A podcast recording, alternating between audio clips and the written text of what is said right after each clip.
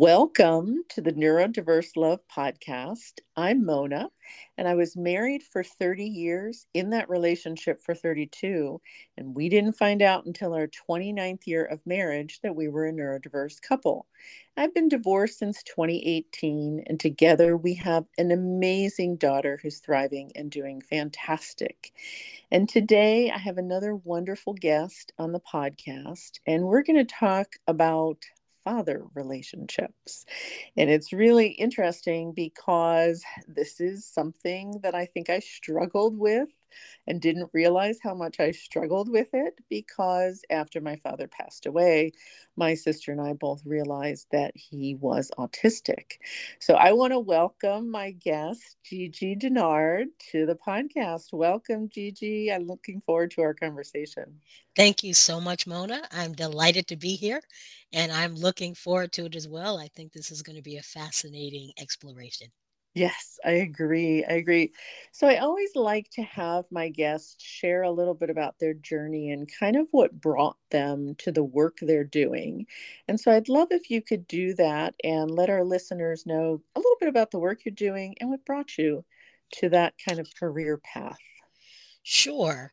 So first I should say that that what I'm doing is trying to help people identify and address their daddy issues. Mm-hmm. um, I've published a book, Hungry for Wholeness, a call to pursue healing and restoration in your father child relationship. I deliver a Hungry for Wholeness workshop to help them sort of jumpstart their healing journey. And I offer a 12 week companion diary to help people chronicle and continue on their path to wholeness because it's a journey, not an event. Yeah. But I landed here sort of uh, in a in an un, unplanned sort of way. I, my background academically is in journalism and law.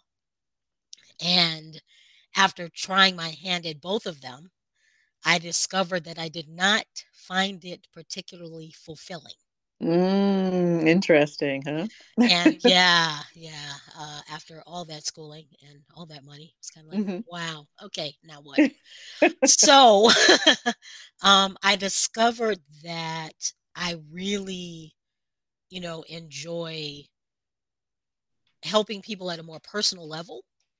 Mm-hmm. Um, where I can actually see some impact earlier on, you know, um, that's not this long drawn out process. And so because I met my father, I, I have my own father's story. So that was mm-hmm. part of what led me in. I didn't meet my father until I was 17. But one of the things that we discovered upon meeting each other right away was that our writing styles were almost identical. Wow. Yeah, that was pretty crazy and amazing. and so we decided to write our story, just our mm. story. We thought that it would be kind of cool to write in both of our voices and tell our story of our reunion. Mm. So we did that. But interestingly enough, I started sharing it with people, sharing it with friends, sharing it with strangers, sharing it with different people. And it seemed to be so impactful. It spoke to so many people. Mm. I had no idea that the world is so full of people with residual daddy issues in their 20s, 30s, 40s, 50s, 60s you know yeah. and that it's having all this impact and then i shared our story with a professor of mine one of my journalism professors who had been kind of like a surrogate father to me in college and he said you know if you told added some stories you know for some other people's experiences to this this could be a pretty powerful book.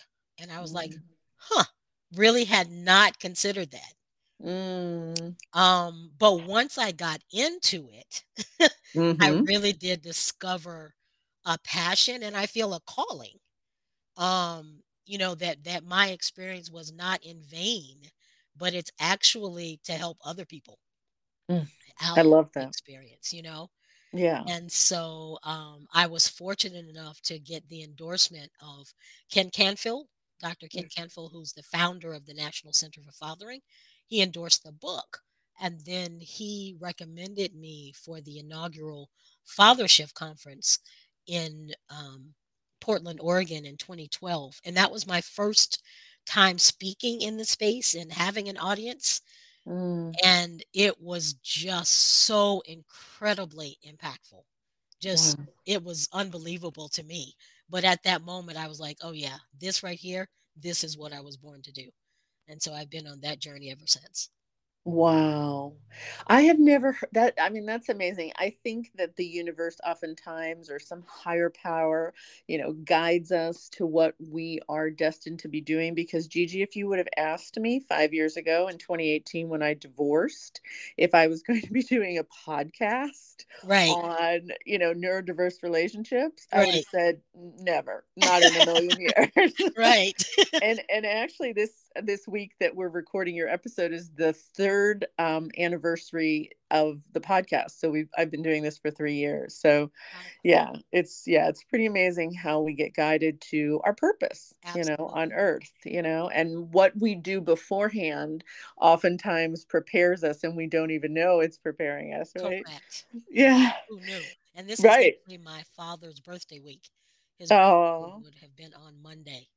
Oh wow. And my father's birthday week is the week following the week we're recording this. So Oh, yeah, that's cool. that's that's really cool. So Giji, what is I I'm not familiar with is did you say father shift? Yes, Father Shift Conference. Yeah, can you tell the listeners a little bit about that? Because it may be of interest to some folks. Sure. It's a conference that's been held primarily in the Northwest, uh, in Washington State and in Oregon. Um, it is hosted by a church and it invites people to sort of examine their own lives, but also how to help others in the community who are facing fatherlessness in one way or another.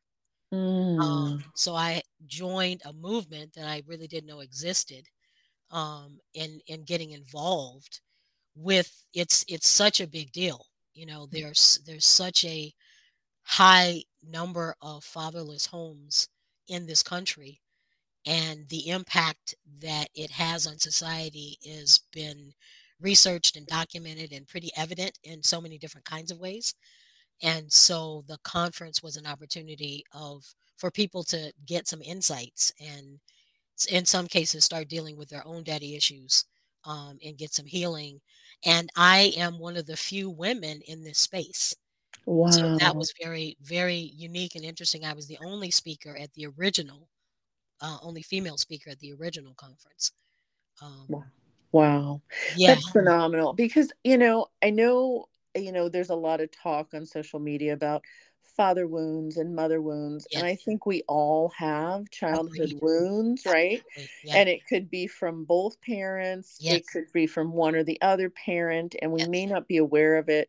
But I think this is going to bring some awareness to folks because I do think, you know, we pick our partners I know Harville Hendrix and his wife Helen. Um, they talk about how we pick our partners based on the unresolved issues we had with one or both of our parents, i so that we that can heal. Right? yes yes I entirely believe that. I believe that that we either choose by familiarity or we choose by void.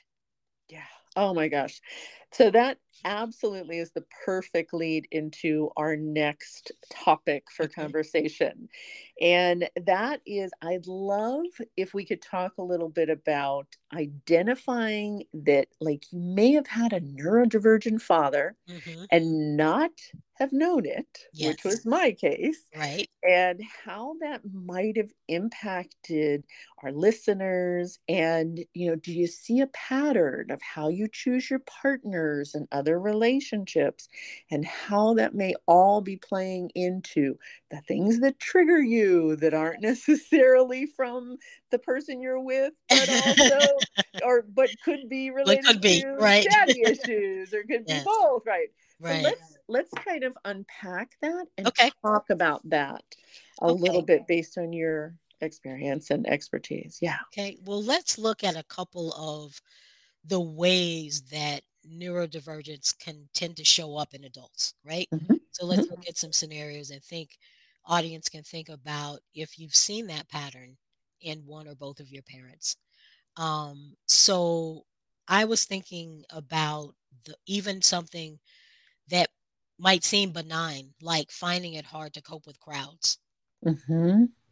So I know that a lot of people who on on any in, in many of the pieces of neurodivergence find it difficult to cope with crowds, right? Mm-hmm. So imagine that your father was like that. If, Mm-hmm. if you have that kind of father, then that's going to have impacted your own socialization. Mm-hmm. Even the places that you had an opportunity to go and see and experience Yeah. Would have been limited by his limitation. Something that he may not have associated with anything other than just I don't I don't particularly like crowds. Right. So we're not going to go to the fair and Mm. we're not going to go to Disney World and you know, we're not going to go to a stadium full of people. Mm-hmm. And so if you thought about all of the experiences that might have been avoided because of his limitations, then you see how that may have impacted even your own ability as an adult to socialize in larger groups. Absolutely. You haven't been exposed to it, it's uncomfortable, it's unfamiliar, and nobody kind of guided you through that.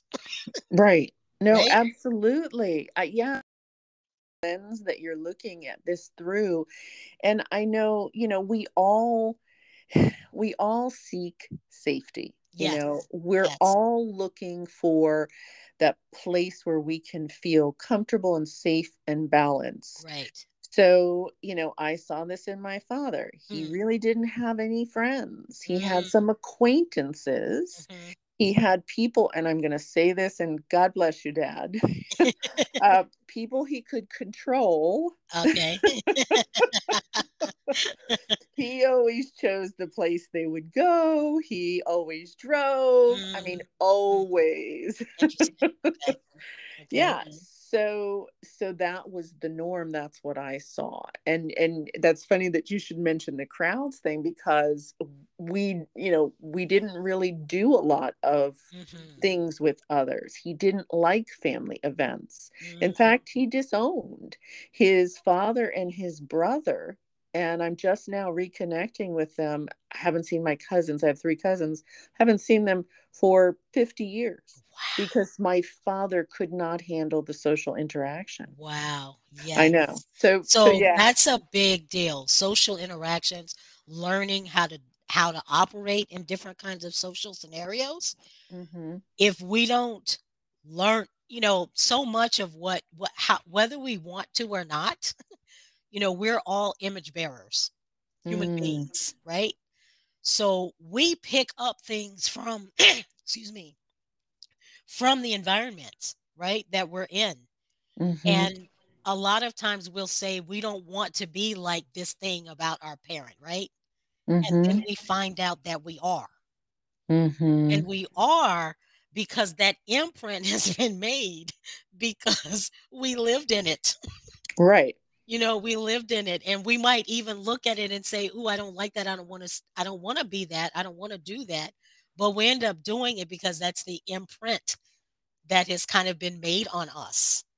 And we end up doing it anyway, right? And so those kinds of social situations are I think a place where it shows up often. hmm How our fathers related to our mothers, I think impacts a great deal about our our partner choices Mm. and other relationship choices. Um, whether we were happy with that or not happy with that, I think plays a big part in what happens next. Yeah. Um, I felt I have found repeatedly in conversations that um, women, in particular, who had fathers who were distant from their mothers, hmm often then were distant from their fathers. Mm. Um, one one pattern that I've seen repeatedly is that the relationship between the father and the mother has some sort of psychological reverberation to how that father relates to that woman's children. mm. And so, even within the context of neurodivergence, so so let's say, um, let's talk about something more like an inability to express affection. Mm-hmm. Uh, sort of, uh, you met people perhaps who don't really smile, don't really show much emotion. Mm-hmm. Um, and we may have thought that that meant something different than what it really meant. Yes. We may have interpreted that as apathy. Mm-hmm. When maybe it wasn't. right. Maybe it was simply a symptom of their own neurodivergent um, state, right? Right. Right. Um, and I could look back now and think about places where I can see how people have misinterpreted interactions with their fathers. Yeah. Because they just didn't understand what was going on here and that often then but that that still leads to a wound. So you've you've got a father who maybe just doesn't show much emotion at all, shows very little facial expression, shows little affection, and you think it means apathy, mm-hmm. or you think it means disinterest. right. And then or you disdain. get wounded. Right. Or disdain. Or disdain. Think, correct. Yeah. Yes. Even disdain. Yes. Mm-hmm. Um, and then you have this wound, right? Mm-hmm. And then you grow up with this wound thinking all of this is true based on this thing that you've seen repeatedly.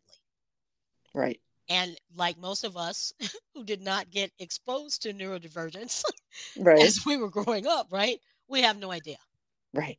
We have absolutely no idea what was going on here, but it impacts us. So it doesn't impact us just for that relationship with our father. Then it may very well impact us for the relationship, whether it's personal or professional if you end up in a situation where you have a boss who has those same kinds of behaviors, yeah. it would be very easy for you to be re-wounded. Mm-hmm. And you may, in fact, like I said, I believe that we tend to choose relationships that are familiar or that fill a void. Mm-hmm. So again, sometimes we say we don't want like something, but we still choose it. Mm-hmm. We choose it again because it is familiar. Mm-hmm. It's even in the discomfort, it's familiar. Like I know what the rules are or the parameters are in this because this is what I know. Right. And I think that people do do that, that we choose partners that reflect those things that are familiar, mm-hmm. even when they are familiar and not necessarily pleasant. I I couldn't agree more. I mean, a- absolutely. I think um, I, I've heard this over and over again in couples that I've met, in individuals that have come to my support groups, and I see it in my own relationship or my own relationships, multiple mm-hmm. relationships, and and I think that when we are aware of the strengths and the challenges mm-hmm. or struggles that we had in our relationship with our father, because we're talking about fathers today. Right. Then we can begin the healing process and Correct. begin to understand how that relationship and the way we viewed that relationship is impacting our current partner or if you know we've had relationships in the past that have ended those relationships too so so, can you describe kind of what you see as an imprint? Like, that's not a word that's used a lot. yeah. But you used it. And I think it's really important for the listeners to kind of understand what that is. So, when I say imprint, I mean that it's it's almost uh, like we're a sponge and we absorb what our environment displays to us. Mm-hmm. Um, there are things that I, of course, I didn't grow up around my father, right? Mm-hmm. So I don't have a lot of behaviors and mannerisms that I learned from being around him. Now, interestingly enough, you know, there's the whole nature versus nurture thing. Right. Because there are things that I discovered that I'm very much like my father, and even though I was never around him to see it. Mm-hmm. But there are, excuse me, but there are other things, other behaviors, other ways that I do things that I may not even like, but I, I, I, I'm doing exactly what my mother did. Mm-hmm. It's like sometimes I, I notice and it's really frustrating. It's like, are you kidding me? This used to drive me crazy. You mm-hmm. know, why do I do this? I'll, I'll, give you an example. I'll be transparent and vulnerable here. Um, yeah. So for instance, um, my the the bathroom sink in my mother's in our house was in my mother's bathroom was always cluttered. Mm. There were always like all these things all around it, right? Yeah, sounds like my bathroom. okay. Well, this is the thing that's funny. It used to really bother me, right? Growing up, it really bothered me. But now I have two bathrooms, right? Mm-hmm. The bathroom that I use most regularly is just like that. Mm. The other bathroom is not like that at all. Interesting. So, what is the takeaway for you regarding that? I well, that's kind of what I mean by imprint. I believe okay. that a lot of times we adopt behaviors okay. unconsciously. yeah. We don't set out to mimic. And I think that's what I mean by the imprint. We're actually ending up mimicking what's been in the mirror. Yeah, that totally makes sense. I mean, I see that my father my father was a piler, like okay. he pile his yes. papers. Yes. If you were to see my desk right now, yes. there's like, you know, 16 piles. I yes. know what's in each pile. Yes. it used to drive my mother bonkers. Crazy. Yes. yes. And I've done it my entire adult life. I don't remember if I did it as a kid, but yeah. Uh-huh. That's so, a perfect example. Yeah. Yeah. It is just what I knew. It was familiar. Yes. And yeah. So there are definitely some some patterns and some imprints that we can all probably look at yes that were even though we weren't aware of it when we were growing up were put yes. in place and now we've carried into our adult life so how do you think this like impacts us choosing our partners? And is there something in particular that you teach folks to go from kind of those unhealthy feelings where, you know, some of these things may bring anxiety or sadness or anger and go to the place where you can begin to heal, you know, so you can free yourself, free yourself from what is blocking you from maybe having the healthiest relationship with yourself and your partner or your coworkers or your boss. Right. So let's just say I believe that the journey for all of us begins with awareness. Mm-hmm. It's so important that we are aware, become aware at what those triggers are. Yeah. Um, and understanding that our our father was neurodivergent is a great way to do a number of things. One, not only does it just kind of give you awareness as to why, but I think it, at least for me, it gives you more grace. yes. You know, you kind of, the things that may have really bothered you, you look and say, oh, wow, okay, I can see where that came from now. Mm-hmm. Okay, this was not this was not some sort of intentional slight toward me. Right.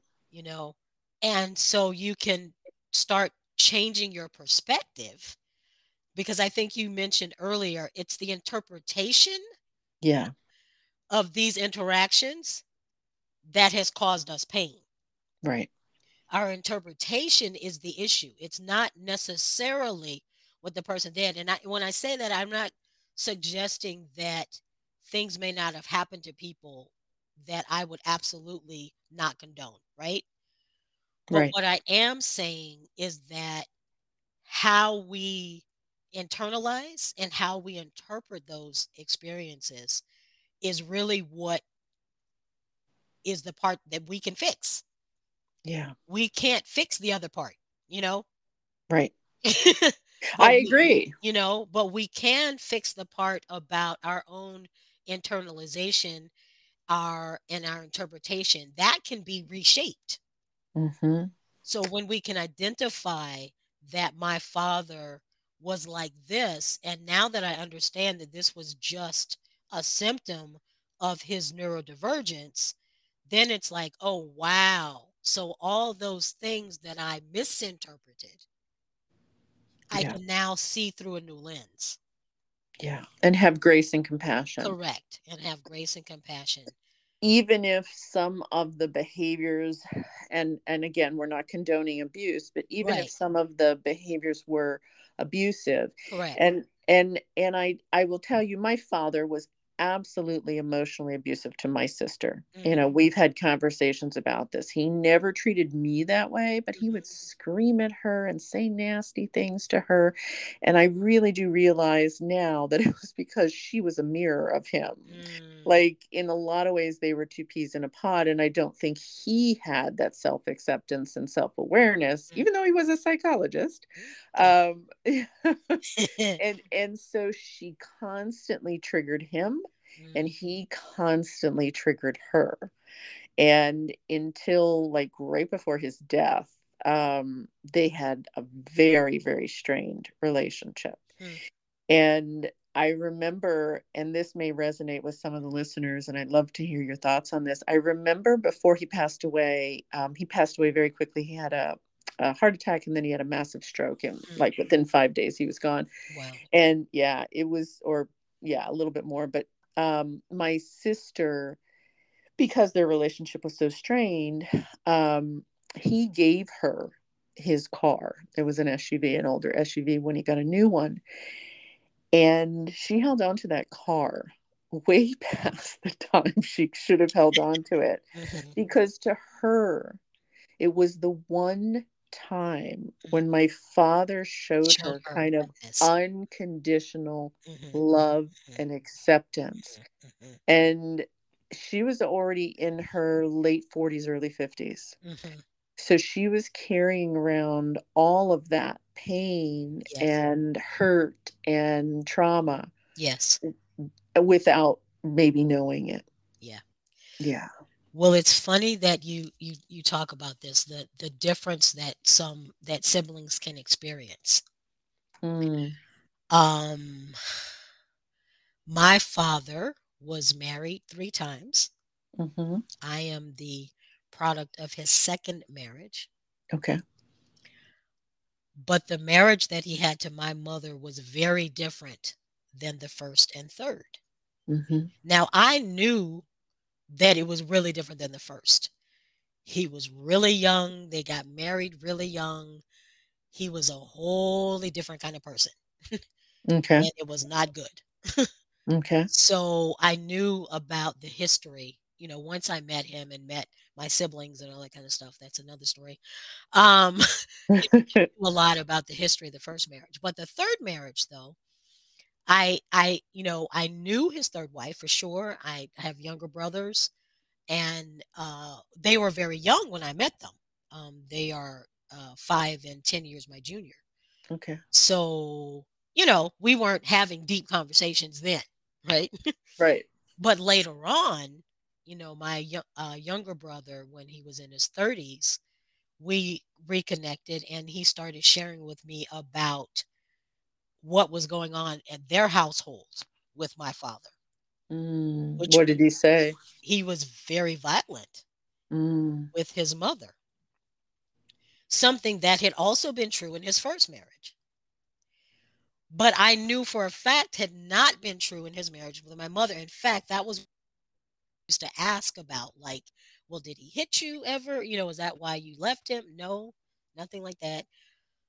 Plus the fact that my family was just very vigilant about that kind of thing. He, he'd probably have been dead if that had ever happened.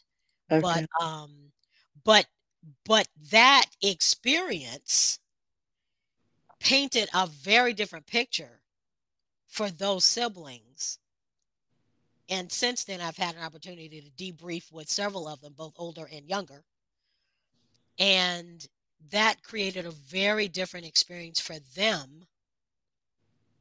And I think I can see the vestiges of that in their partner choices. Mm-hmm. So interesting, isn't it? Yes. Yeah. Wow. Thank you for sharing that because I, you know, I do believe that if my father had um, had had only me as his mm-hmm. child. Um, he possibly would have had less anxiety and angst in his life uh, because I was a people pleaser. Mm. I was in gifted, so I did really well in school. I went to college. You know, I, mm. I kind of followed in his um, footsteps, and my sister and I could not be more opposite. We love each other. We have a great relationship, mm-hmm. great friendship, but we couldn't be more opposite. She did not go to college. She was a, a rebellious, uh-huh. you know, person who fought everything my parents tried to ask her to do. Mm-hmm. I remember she moved to New York for 5 years and she came home one holiday and she had this was before people were actually coloring their hair all different colors. Uh-huh. She colored her hair purple, but it wasn't permanent. She put a fake nose ring in her uh-huh. nose to just freak my parents out. This was like in the 1980s, right? Oh, that's hilarious. Yeah. So, and she did. She freaked them both out. Mission accomplished. right. Yeah. yeah. So I think it's important for the listeners to hear that, you know, if you did have a relationship with a parent, but specifically we're talking about fathers, um, that was very different than the relationship maybe your siblings had. You know, it's possible that you were a mirror, you know, that you may be the neurodivergent kid or now adult in the relationship or the family and not have known it. That you know? truly possible. Yeah. Yeah. and it's, you know, I I also you know, I think that my my father was probably the more neurotypical one. Mm-hmm. okay. Uh, in my case, but um, it is interesting that because I, when I met him, I discovered how much I was like him. Mm. So, kind of let's let's dial that back a little bit. Sure. So let's say that you were not like your father, I wonder how you fare. Mm. And because this is what I'm, I'm I'm thinking. I know for me, I'm trying to sort of play both sides and see it from the yeah. Um, for me, because my father was not around, even though I looked so much like my mother during my teenage years. We were often mistaken as being twins. Wow. Um I felt like a stranger with your mom. Yes. I felt like I could not possibly be this woman's child. We were so different. you know, it's just like I don't understand how I look this much like her because it's just not even possible. I actually had created a story in my head. And what was? Do you want to share it? Sure, I can share that. So, yeah. so because this is another thing that we develop coping mechanisms. Absolutely. Right. So you may have done this with your neurodivergent father. I mm-hmm. developed mm-hmm. the story. So my mother had several siblings, and her youngest sister and I were very close, and we also looked a lot alike. So the theory was that I was really Auntie Marion's daughter but because she wasn't married when she had me, they gave me to the sister who was married. Oh, that's too funny. But that's not the truth, right, Giji? No, it's not the truth at all. But I tell you, I, that's how convinced I was that I could not be my mother's biological child. Isn't that funny? And it was because I was so different and I didn't have this picture, right, right. right. this person who I so reflected when I met him. Right. Because you didn't know your father for the because first I didn't know my years. father at all. Right? Wow. Yeah, and I think I think that what you're saying again will probably resonate with a lot of the listeners because I hear this often from the neurodivergent partners Mhm. who say, I never felt like I belonged in my family, Yeah. or I never felt like I belonged at work or on this earth or whatever. And I just, I can't imagine. I mean, I hear it and I want to, you know, understand it, but I never felt that way. See. But I think my sister might say that. right. I know my ex husband used to say that often, you know, I can't believe I'm back here again. I can't believe, you know, I have to do this, whatever. Yeah. Yeah. Um, and so when you don't see a parent Yeah. that is like you, right. yeah, it's it's hard. Yeah. It can be hard. So imagine you've got a neurodivergent father. You don't see yourself in him. hmm He may not be in any kind of place to help you with that, Right. right? Right. He may not even recognize his own neurodivergence, right? Right. And so there you are. If Right. you don't have somebody else in the home who can help you navigate through that, I think it I I think I know lots of people who have experienced this. Right. And I I think what we then do is we pick partners Yes. who will help us Help us. Yeah. fill that void, Fill that void. Yes. create a relationship that heals that wound Or, or keeps keeps kind of, you know, making that wound open up again. right.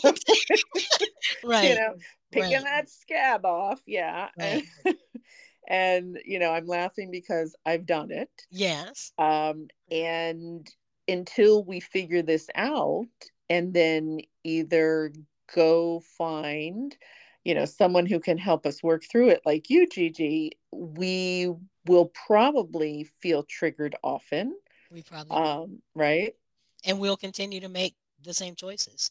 yeah so we got to break the cycle Yeah. so So, so like you- one of the ones that showed up with me uh-huh was in early, very early on in my dating practices. I started dating when I was 16, mm-hmm. and most of the guys I dated were much older. mm, Dated guys like seven to 14 years my senior okay as a teenager. Okay which was illegal but i'm not gonna Yeah, For we won't, we won't go there. Right?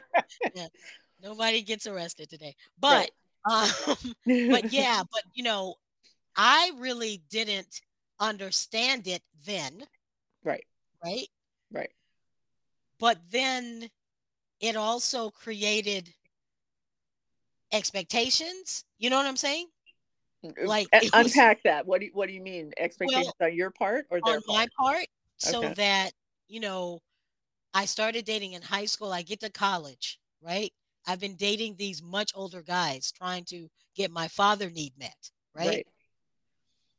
Then a guy who I might really like, but he's like 19, right? Tries to date me, and I'm confused because I'm like, I don't even know what to do with this wow because I I have been messed up by those other choices. yeah yeah because you were looking for something that you Yeah. didn't know you were looking for because it was a wound you Right. weren't aware of and you Right. hadn't healed Right. Right. Right. so this is you know we joke about it and i think there's even um, a podcast about daddy issues but they're real whether They're you're real. Very whether real. Whether your father was autistic neurodivergent or you know more neurotypical Right. these are real issues but i These can see how the division Mhm. between father and child can be even wider when there's unknown neurodiversity Correct. in the father and possibly the And the child. Right. So you have a three step process that you help your um, folks work through. Yes. And I'd love to talk about that if there's nothing else you want to bring up in relation to what we were just talking about? No, I think that's uh, that's a good segue. Um, Okay. First of all, I want to just point out that the reason, sort of the why, because you might feel like, so I had a neurodivergent father, so we didn't understand each other. So what's the big deal? Right. Right. The big deal is that you carry stuff around with you Mm-hmm. well into whatever age you are Yep. and are therefore not living as whole and fulfilling a life in personal experiences with people as you could if you were freer. Amen, Giji. That's that's my whole reason, right? That's the reason I do this. Is because I want everybody to be free and whole and living their best life possible, right? Yeah. So it begins with recognition. So that's step 1. Mm-hmm. I take people through a journey of recognizing two things recognizing the type of father that they had. And the five types that we examine are absent, apathetic, authoritarian. Uh, why am I drawing a blank? We can come back to it. yeah, because right now I'm drawing a blank. Okay. Um, and as I take you through learning, y- you identify which type of father you may have had. And right? can you have a combo platter? Like I You think I an- absolutely, okay, absolutely. I think I had an apathetic and auth- Uh, authoritarian. authoritarian, that's right. So you absolutely can have a combo platter. And and I also want to point out that absentee doesn't absent oh, one was abusive. Um absent does not necessarily mean they were not present. Gotcha. It also could mean they were completely unemotion, you know, emotionally unavailable. Right. Um and and I also then have you recognize traits or behaviors or attitudes or um, characteristics that you may have adopted hmm or acquired or you know like i said used it, it ends up being a, a coping mechanism. Right. you know things that that you see in yourself that we're going to help you connect Love that.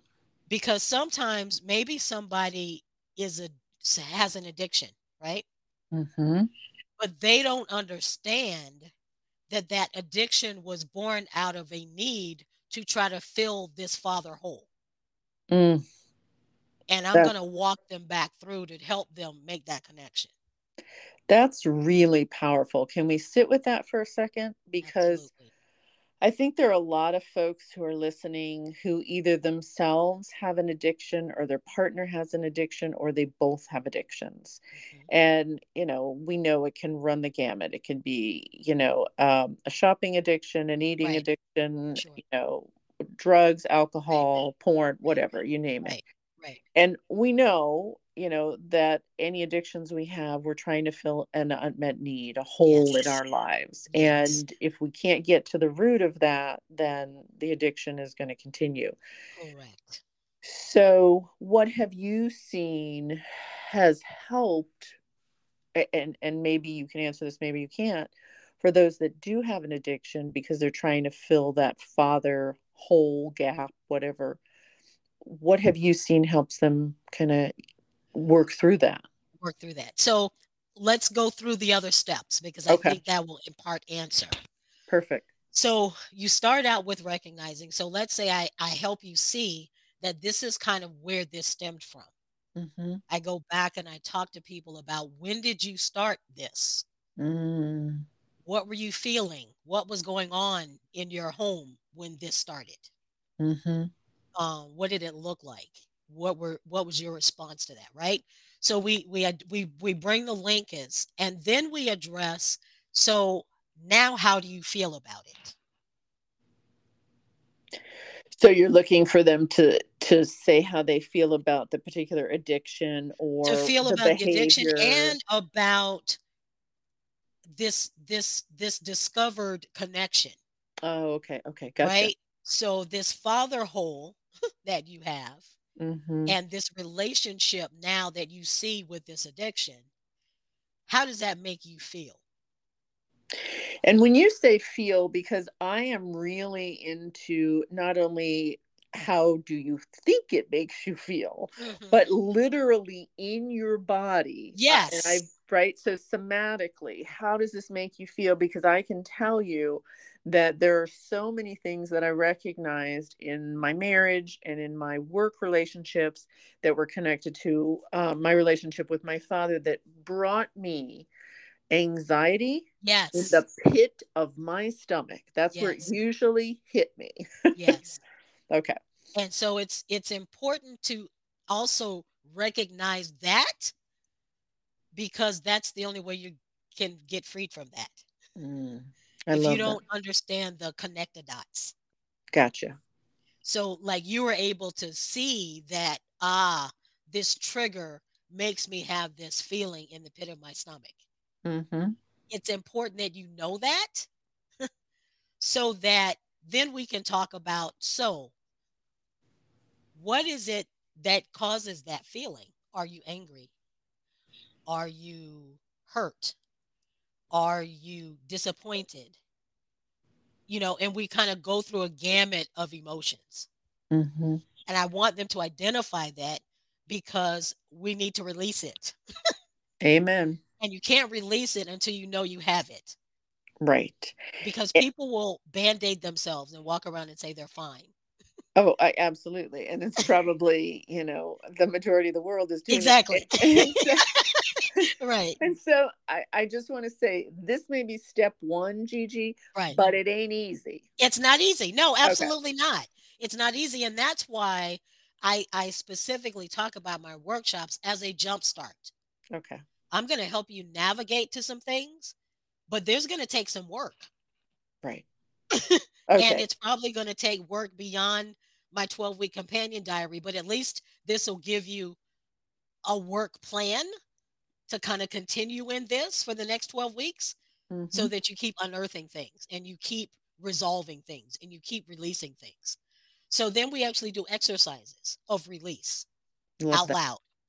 And that's step two, right? That's repent step two, and release. Repent and release. And it, it's all around forgiveness. Mm. Um, because it's a debilitating state of being. mm-hmm. And it doesn't debilitate the person you're upset with, it debilitates you. Amen. And so it's it's so critical that we're able to find a place of forgiveness. And when I explain it to people, it's like you may not feel this today, and that's okay. Mm-hmm. Because forgiveness is much more about a choice and a decision than about a feeling. Your feelings will catch up with you. Yeah, that's really important. Your feelings will catch up with you. Yes, but the decision has to be made. I think that's really important. And for those folks that are listening that have alexithymia, if they are the autistic or neurodivergent partner and they're trying to make sense of, you know, what happened with their father, I think, you know, a somatic therapist or a coach could be really helpful because with alexithymia, you don't necessarily understand your own emotions mm-hmm. or those of others. Okay. and so there could be you know a blockage there because they just can't understand or feel without guidance. Okay. Yeah. Perfect. Yeah. That's great great. Thank yeah. you for that addition. Yeah absolutely. Yeah.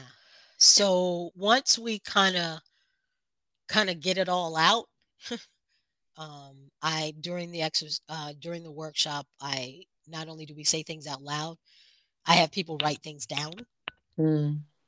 Um, so we we do a number of things to help you through it because it is hard. Yeah. You know, it's hard. I know it's hard. You know, I I get it. yeah. Um, I understand that it's in layers. I understand that you're not going to hit all those layers today. And that's okay, but I want you to start digging down so that you know they're there. Love it. So, step one is recognizing how this is impacting you. Yeah. And the the attributes that affect you on a regular right. basis. Yeah. And then step two is the repent and release, which involves forgiveness and yes. letting go of that anger and resentment, which we all know the body keeps the score. All of this stuff lives within our bodies. And we can change we can. we can rewire our brain we can change neural pathways there's so much research on this so if it's not something you believe just google it. Right. Uh, it's out there now it might not have been 20 years ago right. you know the research might not have been available but it's available now. So is there anything else with step two before we go to the final step? No so that's kind of that whole process is to just kind of get it out. Okay we literally take a break because that's usually emotionally draining. Mm-hmm. We come back. So now we're we're starting toward the other piece that we need for the healing part. Okay. Okay. So as a believer, my construct is is is biblical. Um, and everybody doesn't have to embrace that, but I think it's important that people come to a place of knowing confidently that they are loved and can be loved and are valued. Oh, so important. So, step three then takes us to a place where we have to know, know that we know, and really become confident that we are loved and that we're valued. Mm. There was a book that I read several years ago. I don't actually remember the name of it, written by Josh McDowell, where he talks about that our the there's this underpinning for all of us that is required for wholeness. Okay. And that is being loved, knowing that we're loved, knowing that we're accepted, and feeling secure. Amen. And he talks about if either one of those is missing, then we're like a broken stool. Mm. And that was one of the early kind of things that kind of started helping me process this whole healing venture. Okay. And understanding that the goal is to get back to wholeness. The goal is to reestablish security, feeling love, and being accepted. Because I believe in God, I believe it's really important that as we learn that we are loved by God as a creator, that that it really gives us uh fulfills and satisfies something that we just can't get in just from our intellectual understanding yeah. that this is true. And so it's that what we're trying to do is help people get to a place where you really recognize the value that you bring to the relationships that you have. Mm-hmm. You recognize the fact that your past doesn't define who you are, doesn't have to continue. Amen. To, you know, create what lies ahead in terms of your relationships, like you were talking about. Yeah. You can create new neuropaths. right. You can learn how to relate to people in a different way than you have you can learn after you've let go of all that anger, you'd be amazed at how people don't bother you like they used to. Yeah. So true. And I do feel, you know, many of us, uh, if we're holding on to that anger and resentment, I know for me, mm-hmm. it has um, manifested as weight issues. Yeah. And I will tell you, as soon as I started letting go, when I realized what I was holding on to, mm-hmm. as soon as I started letting go of it, I mean, I lost 20 pounds in three months. Wow. Yeah. And That's it awesome. was like, yeah. And, and it was, I know for me, my addiction was food. I used to tell my ex husband, my drug of choice is food. Mm-hmm, mm-hmm. And I do, my sister and I realized this when we talked about it with each other my mother and my father um, would keep certain foods from us. Huh. But we got those food. This is so weird. And I don't know if anybody's going to relate to this. If we were sick, if we were physically sick, we had a cold, whatever, mm-hmm, mm-hmm. my mother would ask us which of our favorite foods we wanted and she would get them for us. She must have, from her childhood, wow, identified yes. food with love yes and acceptance and yes. nurturing and yep. then would do the same with us so i think for my sister and i we've always had weight problems mm-hmm. i think we identified the overeating and turning to food as our drug of choice as the way in which we were giving ourselves love. Mm, Isn't that, that powerful? Is powerful. Yes. that is incredibly powerful and probably something I relate to a lot. Okay. Okay. And I I'm think for me, it was a sense of uh, security. Okay. Yeah. Isn't it interesting? Yeah. Yes. And and acceptance. Um, yeah because that was that was always a big deal for me. So I help people get to that place where they accept themselves. Mm-hmm. You know, I was talking to someone the other day and we were talking about forgiveness and and and forgetting and I and I want people to understand that I'm not talking about erasing memories. right. Right. You can't you can't do that. Yeah, and I'm but but I am talking about being at a place where when you think about it, it doesn't hurt you. When you think about it, it doesn't make you angry. Mm-hmm. You know, when you remember it, that it doesn't have the same kind of emotional stress on you right. that it did before. But you can remember it. You know that it happened. Right. But but I believe that that's so important and then your relationships are able to be so much healthier. Yeah yeah and and the, the, most important relationship and we don't even realize this we're never taught this is our relationship with ourselves correct yes and if we don't understand you know what we're holding on to and the trauma or the hurt or the pain from a childhood wound correct. you know we may not ever have a solid relationship, relationship. with ourselves yes yeah, yeah so powerful giji so powerful anything else that you want to share that you think would be helpful for the listeners to hear before you share your contact information and where people can reach out to you? I just want to encourage people to really keep an open mind. Mm-hmm. Um, even if you don't have something at the surface, because I think what you said earlier, Mona, I think most of us in on the planet have had some sort of parent wound. Yeah.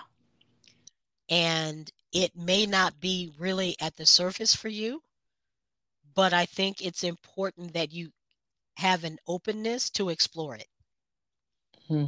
Just because of the freedom you can find in that. Yeah. Oh my gosh, that's so important.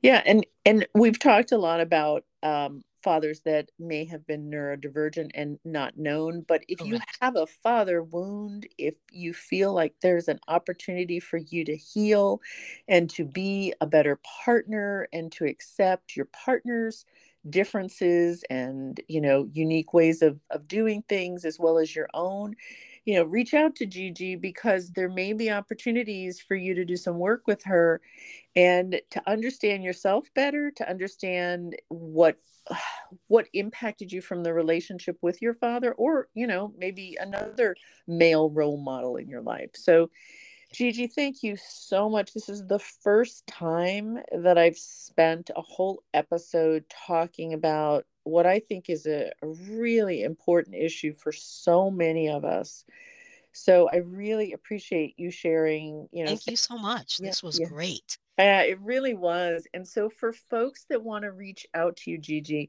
I know you have a website. What is the best place for people to contact you? That is the best place for people to find me. Okay. Um, just to go to my website. All the contact to get to me is there. Okay. And that is at www.wellfedresources.com. Wonderful. Wonderful. And I can't thank you enough for the work you. you're doing and for joining me on the podcast. And I hope to the listeners, I want to say, I hope that this um, information that Giji has shared and the conversation we've had together can be the beginning of a healing process for a lot of us yes. who are, you know, whether you're young or old, it doesn't matter, who didn't know that we were carrying around a father wound, a relationship issue that could be healed, but we just didn't understand why it was a challenge in our current partnership or a challenge in our family. So you've brought so much to this conversation. And again, I can't thank you enough for the work you're doing and for sharing your expertise and your lived experience. It's been such a pleasure to be here. Thank you so much. Thank you.